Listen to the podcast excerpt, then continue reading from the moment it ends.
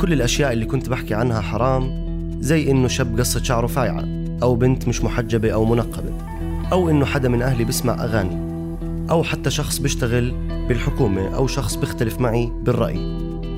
هي جزء من كثير أحكام مسبقة كنت بحكيها جوا راسي وبالحقيقة في حياتي اليومية. وبناء عليها صارت سلوك عنيف وممكن تتطور لفعل.